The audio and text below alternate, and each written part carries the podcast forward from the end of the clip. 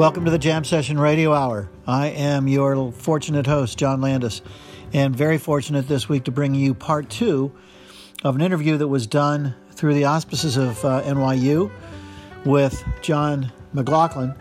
Quite an astute and quite an accomplished uh, jazz performer. John McLaughlin has had a, a great career, really interesting career, really interesting interview. These interviews were done by Dave Schroeder um, of uh, NYU, the Steinhardt School. He's the dean of that school. And there are several interviews on NYU, uh, I'm sorry, on YouTube, which we've been g- given access to at the Jam Session Radio Hour. And since we are um, putting together some interviews to cover this period of time when we haven't been able to play, play before a live audience uh, during the COVID 19 crisis. Um, we are lucky enough to have access to these interviews at, on YouTube that uh, the Steinhardt School did, that Dave Schroeder did. This one was, uh, again, with John McLaughlin. We did part one last week. We're doing part two this week. This is an interview that was done in December 2016 um, by Dave with John McLaughlin. John McLaughlin is such a an inspiring guy and such a, a, a really a conduit of, of interesting information and talent in jazz. Uh, he uh, he's English. He started uh, with his brother's hand-me-down guitar. As he said, his brothers got bored with his guitar, but he took it to bed with him. But but you're going to hear most of this um, through uh, at least the the interview that was last week. And if you if you missed it, we should have that up that podcast up for you on uh, on WLIW's uh, website, and we also carry those podcasts on uh, on Anchor and other other po- podcast carriers. Uh, but he started with flamenco. Uh, he uh, he went into um, he became a big fan of Django Reinhardt, um, and uh, ended up playing with Miles Davis, uh, with Tony Williams, um, with John Coltrane. Um, had his own orchestra, the Mahavishnu Orchestra. Uh, did Indian music. Just a, a really fascinating career. Still making music now. So, uh, really enjoy this interview, please. And let's go ahead and listen to it now. Dave Schroeder's interview of John McLaughlin in December 2016. Uh, I interviewed Jimmy Heath, and he said uh, in the late 50s, early 60s, when modal jazz was coming around, and it's like you'd have, you know, 16 bars of D minor, and he says that nobody knew how to end the solo because there was no 5-1. Yeah. So yeah, they just sure. kept going. So I always thought that that would might have been part of Coltrane's reason for not knowing how to stop. Could be. It could be. Um, but, well, you must have listened to him many hours. Mm-hmm. And I like the way, you know, the impressions. The, the, the one that um, 64, live at 63 Yeah. with, with McCoy and, and, and Elvin. And how he ends that. It's beautiful. Mm-hmm. How he just, he's coming out of the solo and all of a sudden it's like he does this beautiful curve and moves ambiguously back into, into, the, into the theme. Um, but why he would play so long, I don't know. But you listen to One Up, One Down, the life of the, the five spot. I mean, that's 27 minutes of transcendental music. For me, he, he, could go on forever, as far as I'm concerned, because he captures me when it, and- and that particular recording. I don't know why they waited so long to put it out, but it's it's it's another level from from the from the hmm. impressions recording. It's unbelievable what he's playing in this. It's astonishing, and and and you lose track of. I lose track of time. I don't even know. I only look. I see this is 27 minutes long. Wow. For me, jazz is a way of liberation. It mm-hmm. can be. It can be. And, but then you ask yourself, liberation from what? And the, and the answer, in, for me, the answer is to be, to be free from myself. Mm-hmm. I, I want to lose myself completely because, and, and Coltrane is a perfect example of that. And they're great players. They all, they've, they've, they've lost themselves and they become greater as, as a result. So the mm-hmm. whole secret of this freedom is, is, not freedom from something other than your small So, so describe that in yourself. How did you take these this music and this message, bring it into your music, and so that you lost yourself? I didn't. I didn't try anything. I, for me, what was important was, particularly when I started at the end of the '60s, I started doing yoga, a lot of yoga and meditation. And I got the invitation from from Tony, and out of the blue, Miles hires me, and, and, and we start recording. I start recording with Miles and doing concerts with Miles and doing concerts and recordings with Tony. I mean, how lucky can you get? But nevertheless, I was I was uh, very much in my life story of the, of inner life story because um, by the time I arrived in New York from Europe, I was really into my yoga. I was into my meditation. And so, and New York is such a stimulating city, I got even deeper into it, almost out of necessity, because it's, it's very you know, for a foreigner, for, I mean, you know, and the first night I was here, I was in Harlem. Harlem, I was in paradise. It's paradise for, for, for a European or a Brit to be in Harlem. In that time, in the 60s, mm-hmm. it was like that's, that's it, you know. I could have kissed the ground. Amazing. Did you feel intimidated but, coming to New York? Yeah. Overwhelmed? Yeah. yeah. And I think this is one of the, one of the, st- the stimuli that that that um, encouraged me to pursue my, my inner life more deeply, and I did. And I and, and I, I, I mean, before I ended up with Sri Chinmoy, who you mentioned before, who became my meditation guru for five years, um, I became very close to the Sufis. And for those who don't know, the Sufis is the, is the the, the mystic side of Islam it's a very beautiful side. And for, for the Sufi music and dance are sacred. And since um, I was very fortunate to, to, to that Tony invited me because Larry Young, Khalid Yasin, since he became uh, a Muslim, mm-hmm. um, and, and we had no money, very little money. Uh, so Khalid and I, we, we all shared a room whenever we were on tour together. So we had a lot of discussions about about Islam and about the Sufis and about the the, the, the, the Sufi message, really. Anyone who's interested, they should read Hazrat Inayat Khan, who was originally brought the Sufi message to the West. And at that time, as luck would have it, his son, Pir Vilayat Khan, was running the Sufi Center in New York. Mm. So I used to go I used to go to the, to the Sufi Center in New York, where, where I met Paul Motian who was also fascinated by the yeah, Sufi yeah. movement. And we used, to, we used to hang out actually in the, in the Sufi Center in New York.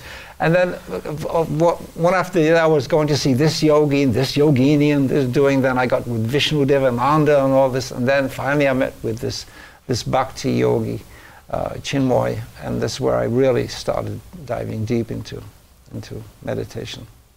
Is that when you started moving towards Indian music? No, it, no, it had already started. Ah. It started actually at the end of the 60s.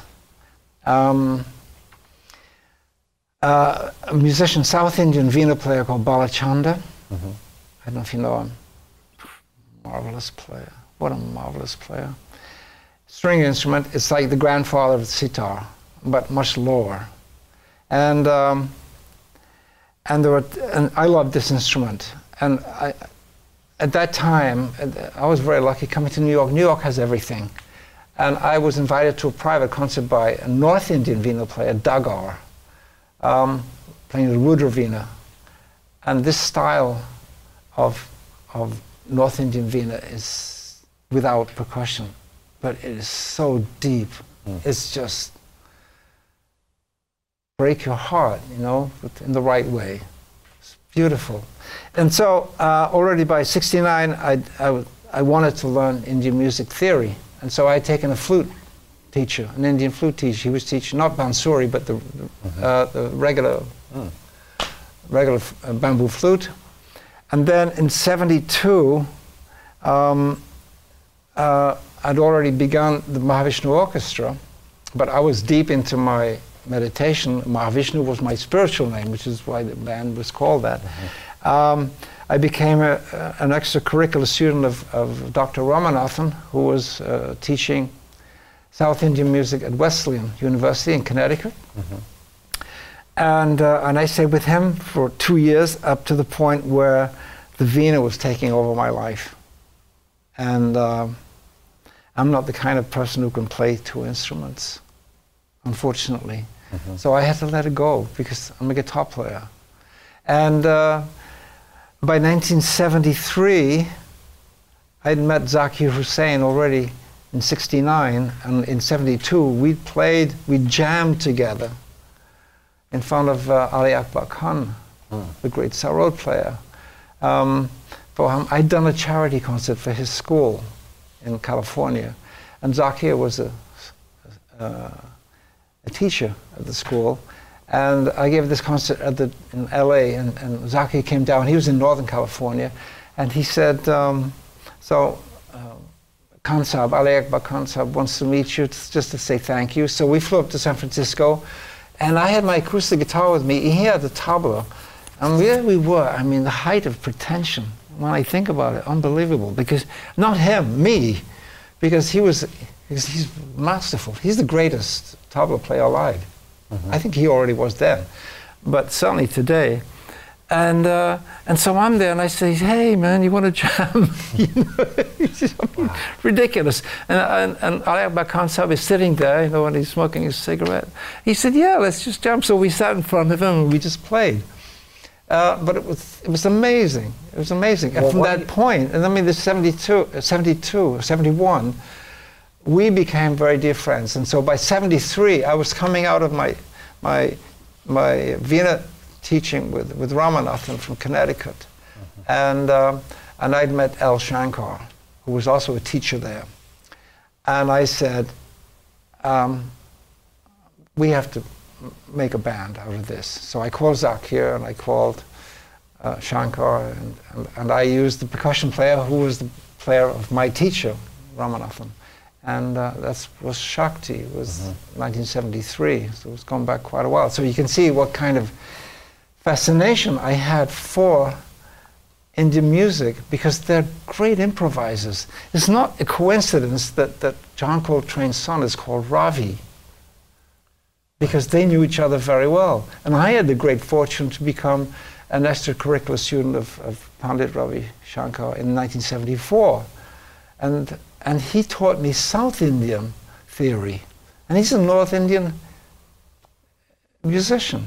Hindustani musician. Why did he But they that? knew they knew because he he was the guru. He knew he knew he knew what, what I wanted to learn. I, I wasn't a sitar player. He took me out of the kindness of his heart. So he'd come to New York. He'd call me. He said, "Just come over." And so you know I would go over there and just talk to him, uh, and he would talk to me. I'd go and get some tea and cake and whatever, you know, and just have the honor of his presence. And one day he said, "I want to teach you Konnakol." which is the South Indian, you know, that's just this, how you sing the rhythms. And but, he taught me that. But uh, wasn't teaching amazing, prioritory? Uh, uh, I say that uh, Hariprad uh, Hariprasad Chaurasia. Didn't he learn to play the flute backwards because he went really? to another teacher, or he was studying with somebody first, and then he went wow. to the master, and the master I didn't said, know that. "I'm going to play it this way." So when uh, somebody from the West goes over to study mm. or to study with the mm. masters, I, I think it would be uh, uh, not not more like this, but they were inviting for you to teach you this language. Oh yeah, I mean they're, they're, I mean I've had many many years of association with Indian musicians, mm-hmm. and uh, particularly after I, I realized this little story with the Veena I told you, I abandoned the Veena Mm-hmm. And I abandoned any pretension I had to be, to play classical Indian music. Because I'm a jazz player. Mm-hmm. I was always a jazz player. I love jazz. Um, I love rock and roll too, and I love Indian music. I love flamenco music. I, I love all kinds of music. You know, they've all had an impact on me. But uh, one thing's for sure is that Indian musicians, the ones I play with, they're interested in me being a classical Indian music player. They want, they want to know about my music. They want to know about Western music. And they want to know how we can relate to each other. Of course, it really helps for the Westerner if he knows the rules and regulations governing Indian music. Mm-hmm. Uh, in fact, just out of respect, I think it, an effort should be made in that direction. But they make, they make uh, they're learning harmony. They, don't, they have nothing to learn from rhythmical point of view because they're, they're masterly at it, but, but harmonically, they're becoming more and more sophisticated, which is, which is the Occidental influence, our influence. So when you learned this, it was a, a steep learning curve? Very.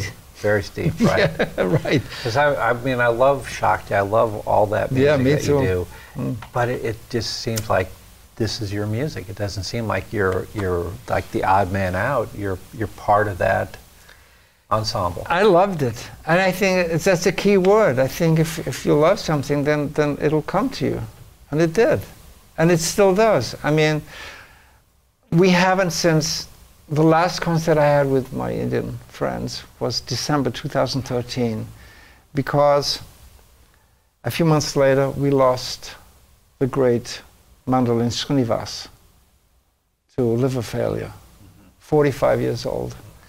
And in a way, we haven't gotten over it.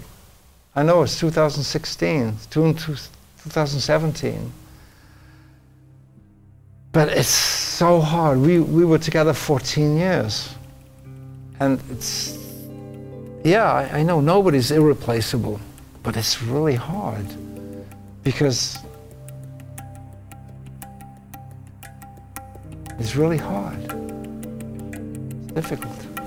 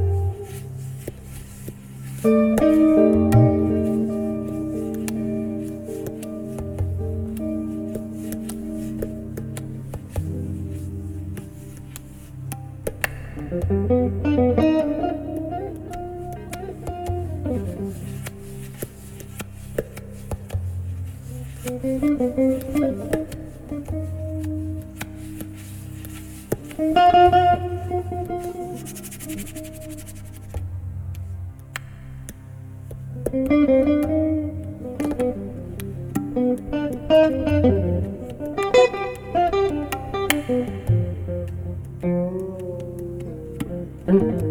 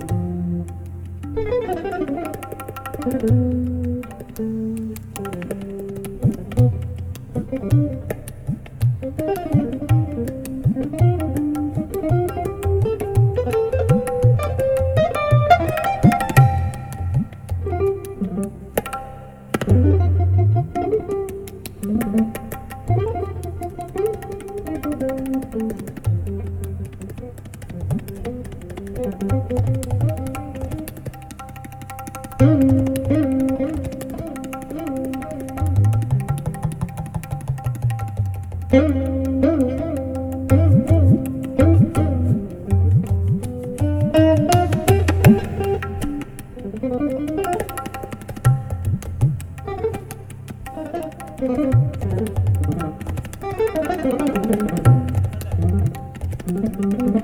you.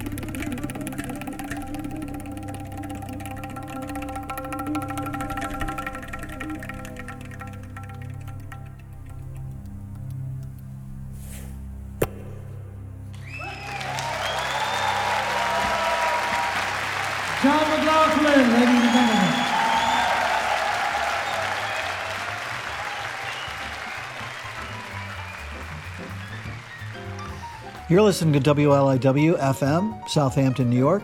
Also heard on WLIW.org slash radio, Long Island's only NPR station. And this is the Jam Session Radio Hour. And you're listening tonight to an interview, the second part of an interview that we're carrying that was put on YouTube and that we're lucky enough to be able to, uh, to bring to you an audio uh, of John McLaughlin done by Dave Schroeder of NYU. This, Yeah. you- I mean, just sitting here talking to you, I can tell how deeply this passion is in music. It's not just, oh, and then I did this, and then I did this, and then this guy called me, and this guy, but it's years and years of dedication and, and passion and love. It's my road. Yeah. It's my road in life. It's my way.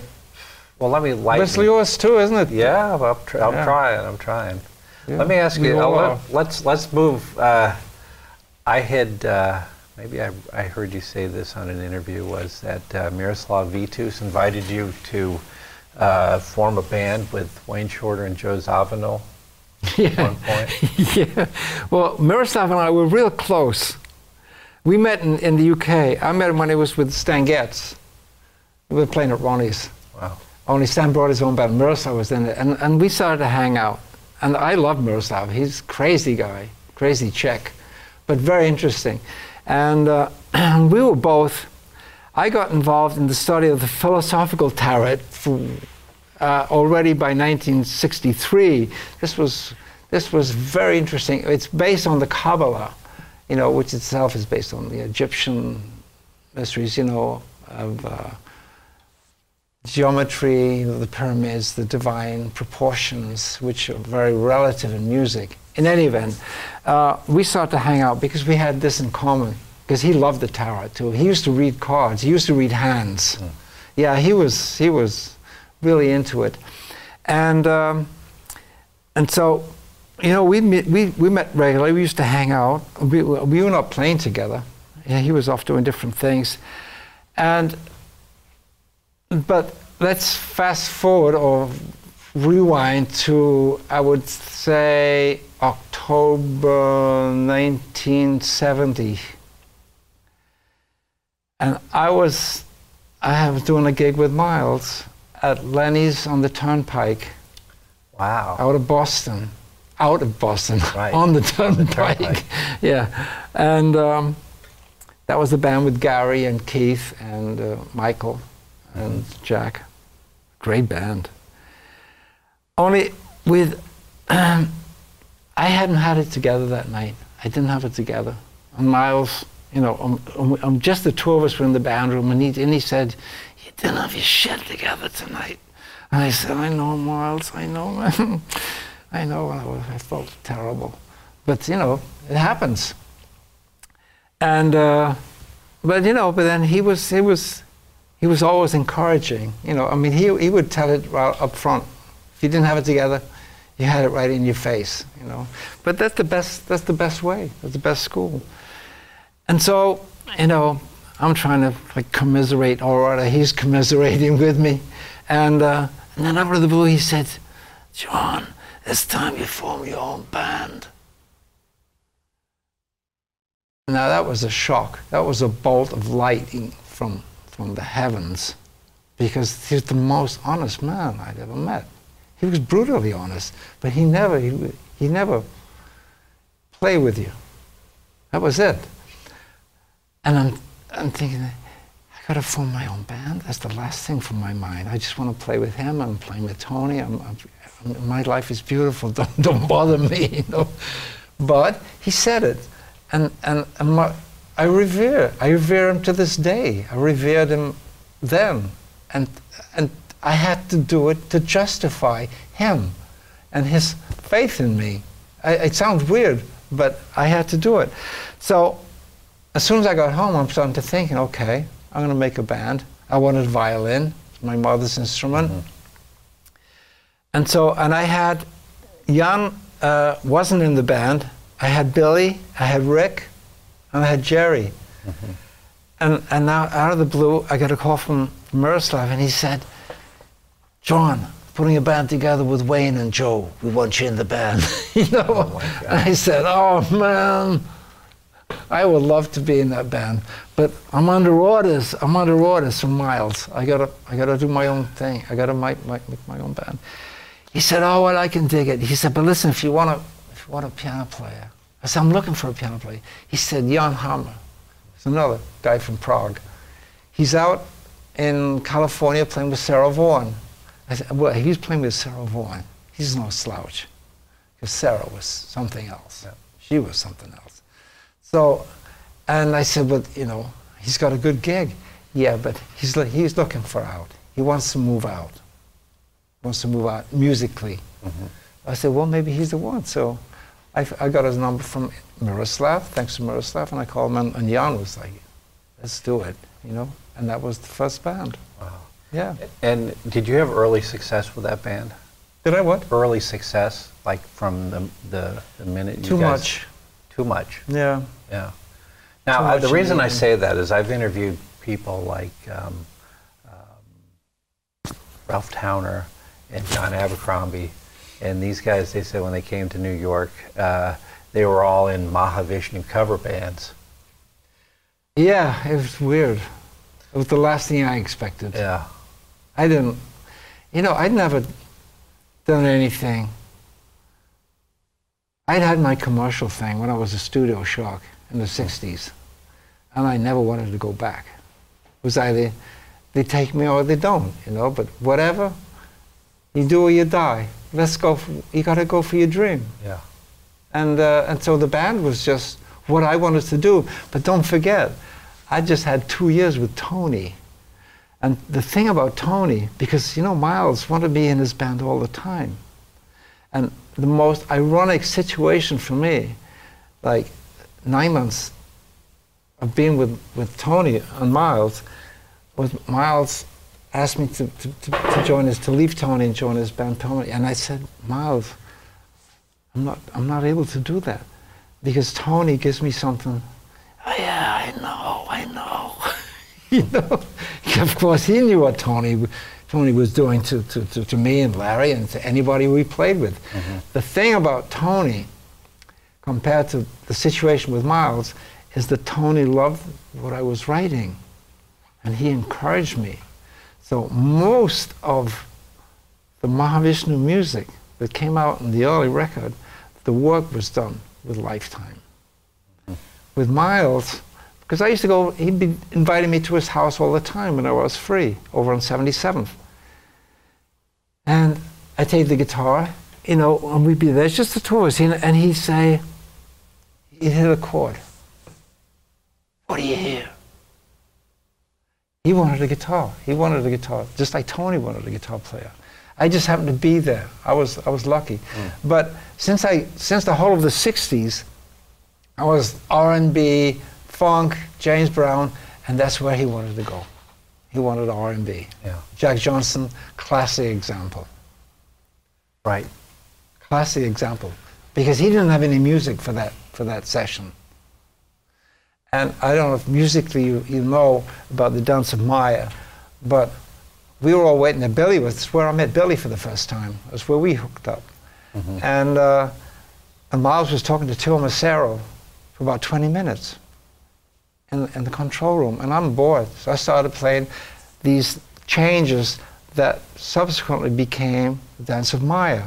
Only I, I wanted, I just started doing a shuffle, R&B shuffle. Can you hear it? I mean, mm-hmm. that's and, and Billy hit a beat. Michael Henderson came in, and, and we, we hit a groove. Miles ran in the studio with his trumpet playing, and he went on to, to play a 15 minute solo of the lights I'd never heard in my life. And that was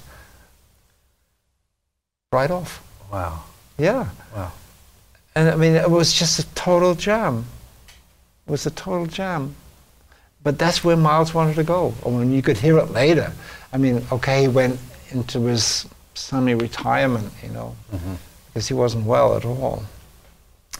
And when he came out, I mean, he was musically transformed in a way, wasn't he? Absolutely. How is it that uh, Miles named a tune after you? I will never know the answer to this question. I don't know. Did you know that that was going to be named Not you at until all. the record came out? Nothing, nothing.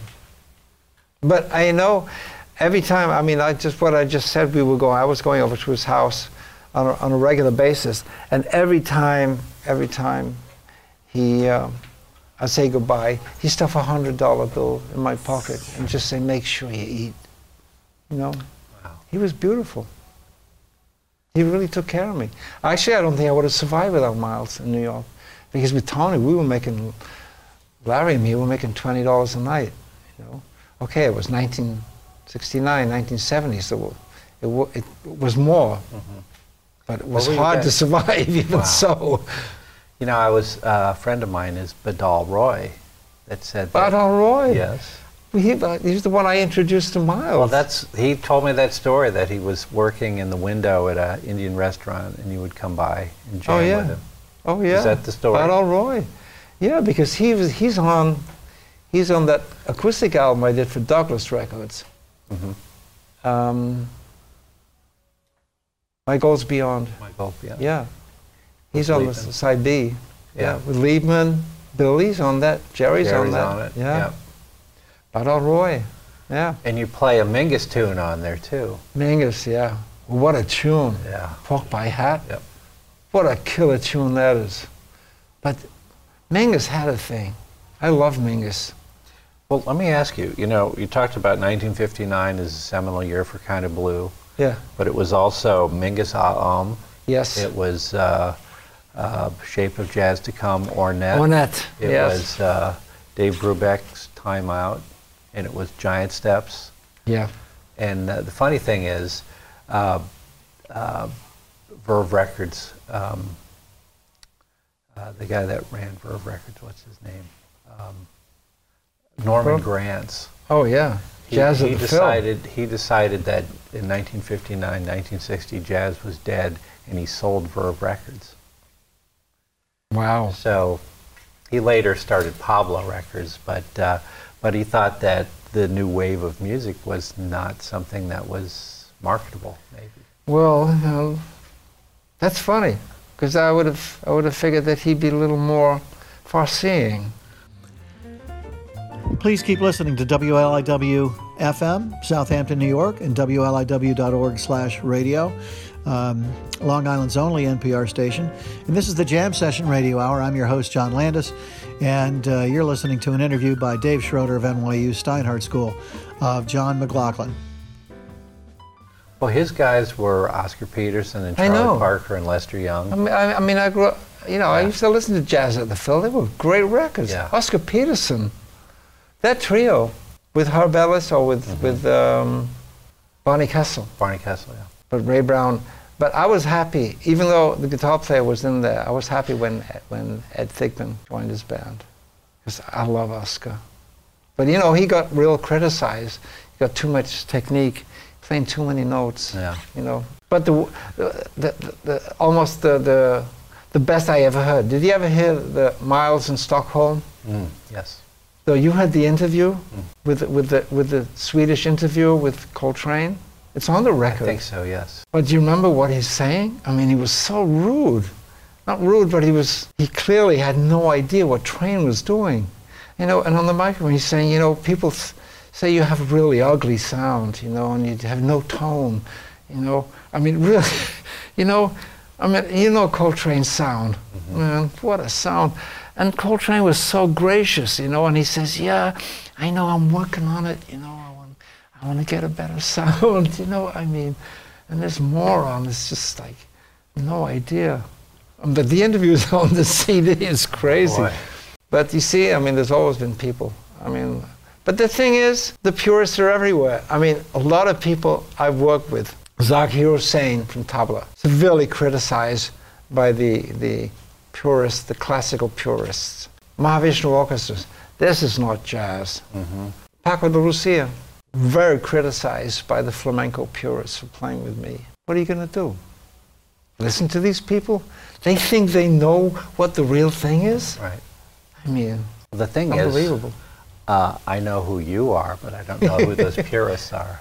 you don't know who? I don't know the pure, the flamenco purists. They never came over. They never crossed over to most of us.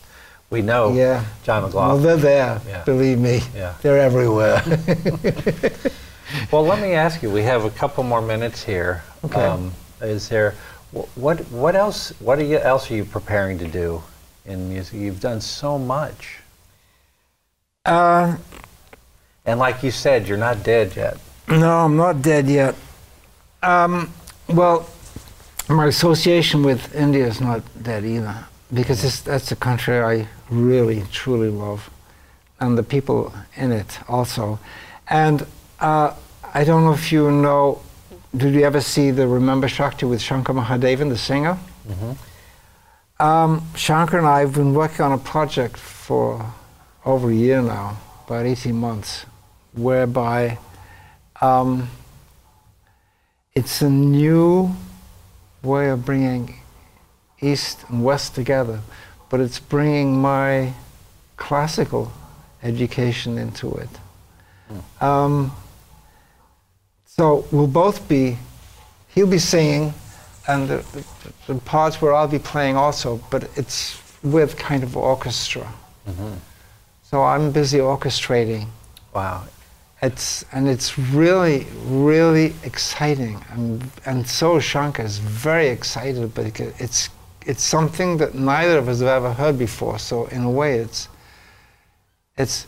Uh, but it's it's just it's an artistic endeavor, you know, and, and, and we've got we've got about three pieces now that we're going to put out eventually, and um, but it's just for people to enjoy. If they enjoy it, fine, you know. Anyway, there's no record industry, is there? You Well- know, who's selling records Right. anymore? But uh, terrible, I mean, it? I'm certainly listening to records. Uh, Remember Shakti is one of my favorite records. Uh, there's a Zakir Hussain record. Uh, Making uh, music. Making music is Yeah, gorgeous. with Jan Oh There's Yeah. another guy that's transcended into the Yeah. uh, East. Well, no, he's not alone. I mean, Yeah. full, uh, Charlie Mariano, Yes. another one.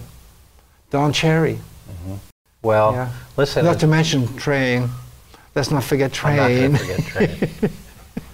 hey, is there any final words of uh, advice you can give to all the people that are going to watch this today? What, what can you inspire them to? Because the music business is upside down now, and yeah, but it has to. But for the you, music business is in a terrible state. But, but it is my profound conviction that to be a musician is the greatest privilege I could. I'm, I feel blessed to be a musician. I think it's a great honor, and it doesn't come without its price and without its sacrifices, because it demands everything.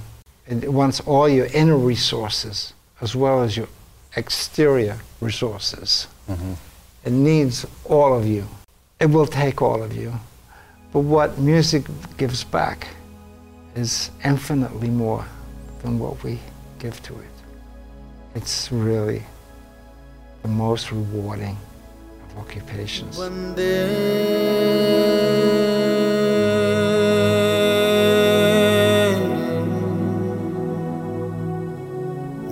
तो तेरे पास में। मैं तो तेरे पास में।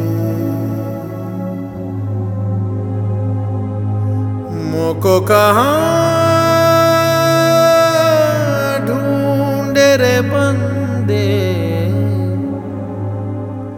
मैं तो तेरे पास में।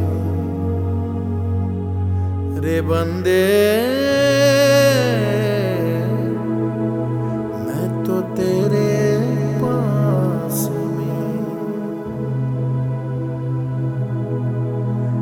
ीरथ में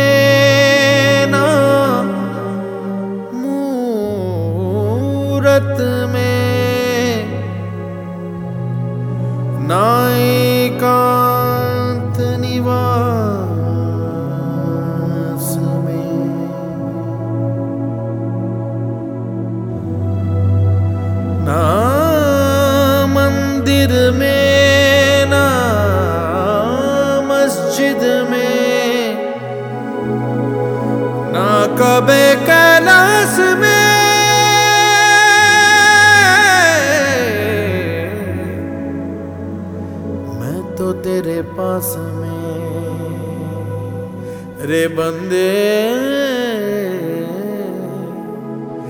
मैं तो तेरे पास में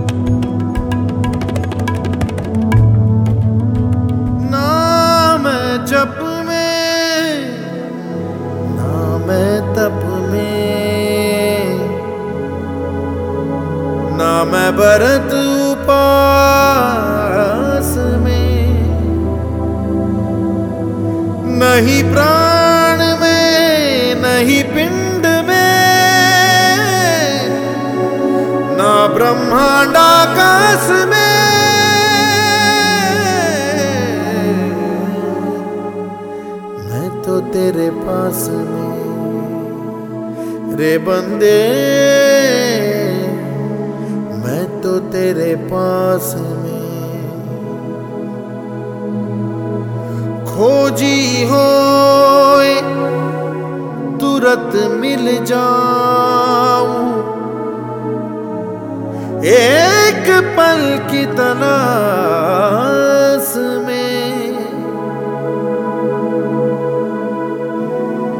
खोजी होए तुरंत मिल जाऊँ। एक पल की तलाश में कहत कबीर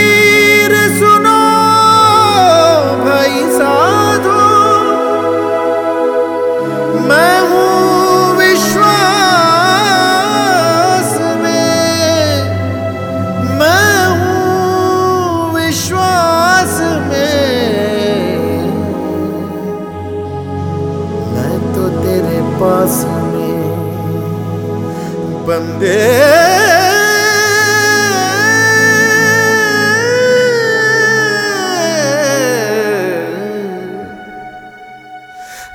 तो तेरे पास में मैं तो तेरे पास में मैं तो तेरे